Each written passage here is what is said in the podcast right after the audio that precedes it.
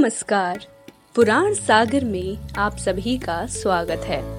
कल हम लोगों ने जाना कि किस प्रकार भगवान विष्णु और भगवान ब्रह्मा के बीच में श्रेष्ठ होने की लड़ाई छिड़ गई थी।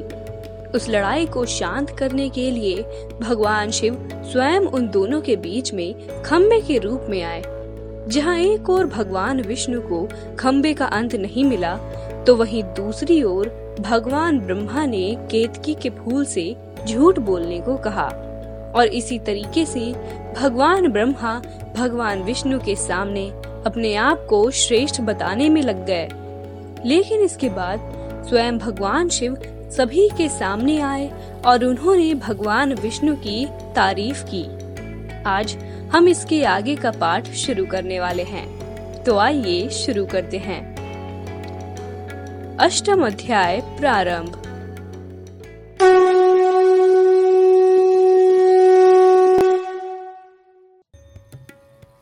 नंदकेश्वर बोले, इसके बाद महादेव शिव जी ने ब्रह्मा के गर्व को मिटाने की इच्छा से अपनी भाव के बीच से भैरव नाम का एक अद्भुत पुरुष उत्पन्न किया। भैरव ने शिव जी को प्रणाम किया और पूछा, हे प्रभु, आप आज्ञा दें मैं आपका कौन सा कार्य करूँ?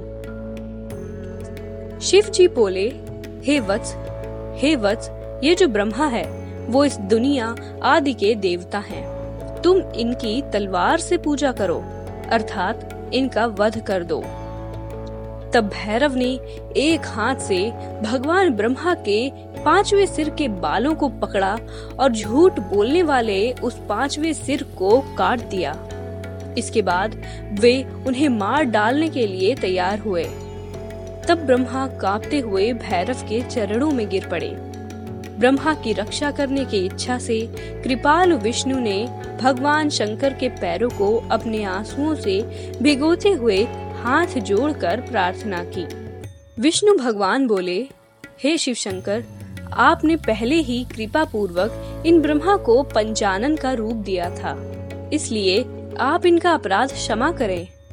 भगवान विष्णु द्वारा इस प्रकार प्रार्थना किए जाने पर शिव जी ने ब्रह्मा को दंडित करने से भैरव को रोक दिया। शिव जी ने ब्रह्मा से कहा, हे ब्रह्मन, तुम श्रेष्ठता पाने के चक्कर में अब झूठ का भी सहारा लेने लग गए हो। इसलिए अब इस संसार में तुम्हारा कभी भी सत्कार नहीं किया जाएगा। साथ ही इस पूरी दुनिया में तुम्हारे मंदिर या पूजा आदि कुछ भी नहीं होगा। ब्रह्मा जी बोले, हे भगवान, मैं अपने सिर कटने को भी आज अच्छा समझता हूँ। ईश्वर बोले, भगवान शिव बोले, हे वत्स, पूरी दुनिया में अनुशासन में नहीं रहने से ये पूरा संसार ही नष्ट हो जाएगा। इसलिए तुम सजा के हकदार को सजा दो और इस संसार की पूरी व्यवस्था को चलाओ। मैं तुम्हें एक वर देता हूँ, जिसे ग्रहण करो। अग्निहोत्र और सभी गृह यज्ञों में अब से तुम ही श्रेष्ठ हुआ करोगे। केत के पुष्प भगवान के सिर पर सदा ही विराजमान रहता था, और शिव भगवान के स्तंभ के रूप में आने की वजह से वो उनके सर से गिर गया था।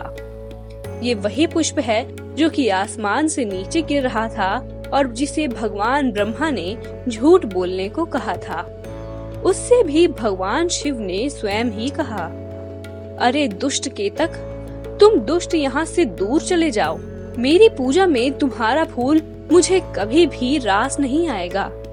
शिव जी द्वारा इस प्रकार कहते ही सभी देवताओं ने भी केत की, यानी केवड़े के उस फूल को अपने पास से हटाकर अलग जगह भेज दिया। केत की बोला हे भगवान, आपकी आज्ञा के कारण अब तो मेरा जन्म ही बेकार हो गया है। हे ईश्वर, मेरे अपराध को क्षमा कीजिए और मेरे जन्म को सफल कर दीजिए। उस सभा स्थल में केत की पुष्प के इस प्रकार कहने पर भगवान शिव ने कहा, मैं हमेशा सच बोलने वाला हूँ, इसलिए मैं तुम्हें कभी भी धारण नहीं करूँगा। लेकिन मेरे ही अपने यानी विष्णु और आदि देवगण तुम्हें धारण कर सकेंगे और तुम्हारा जन्म भी सफल हो जाएगा। मंडप आदि के बहाने तुम मेरे ऊपर भी रहोगे। यहाँ पर हमारे शिव पुराण का आठवां अध्याय भी समाप्त हो जाता है। अब हम नवे अध्याय की ओर बढ़ेंगे। तो आइए शुरू करते हैं। नवम अध्याय प्रारंभ।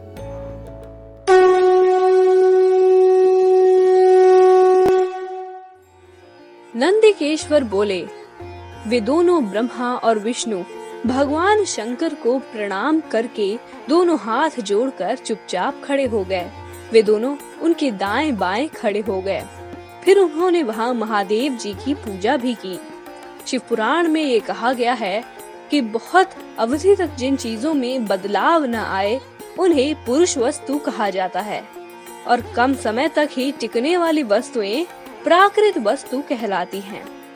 इस तरह वस्तु, यानी कि चीज़ों के, ये दो भेद बताए गए हैं इसके बाद भगवान विष्णु और भगवान ब्रह्मा ने भगवान शिव जी की इन्हीं दोनों पुरुष और प्राकृत वस्तुओं के द्वारा पूजा की, जिसमें हार, फूल आदि चीज़ें शामिल थे इस पर प्रसन्न होकर भगवान शंकर ने भी खुशी से अपने सभासदों के बीच उन मिली हुई सभी चीज़ों का वितरण कर दिया, यानी कि उन्हें सभी सभासदों के बीच में ही बांट दिया, जिससे ये परंपरा बनी रहे कि मिली हुई चीज़ों का वितरण आश्रितों में कर देना चाहिए।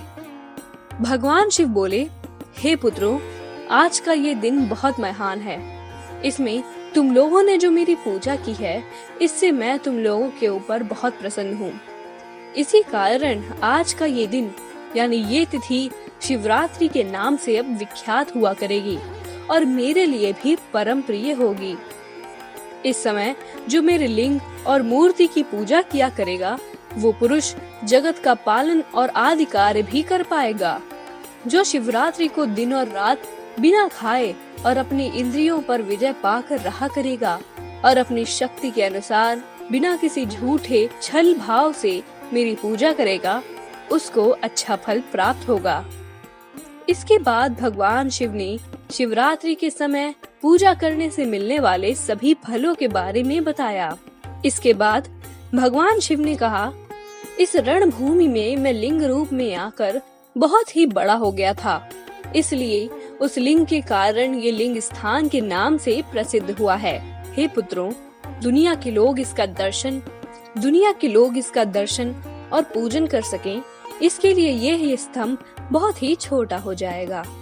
अग्नि के पहाड़ जैसा जो ये शिवलिंग यहाँ प्रकट हुआ है, इसके कारण ये स्थान अब से अरुणाचल नाम से प्रसिद्ध होगा।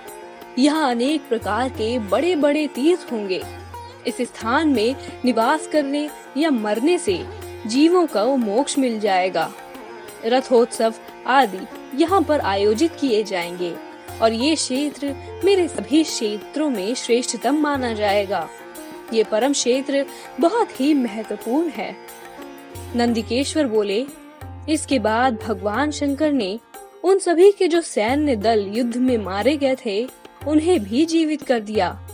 उन दोनों ब्रह्मा और विष्णु के बीच लड़ाई मिटाने के लिए भगवान शंकर ने उन दोनों से कहा, मेरे दो रूप हैं, सकल और निष्कल। दूसरे किसी के ऐसे रूप नहीं है। इस वजह से तुम दोनों का और अन्य किसी भी देवता का ईश्वरत्व कभी भी नहीं है। अपने अभिमान को छोड़ दो और अपनी बुद्धि स्थिर करो। मेरी पूजा के लिए मुख्य तौर पर शिवलिंग की ही स्थापना करनी चाहिए। मूर्ति की स्थापना करना उसकी अपेक्षा गौण, यानी कि कम फल देने वाली होगी।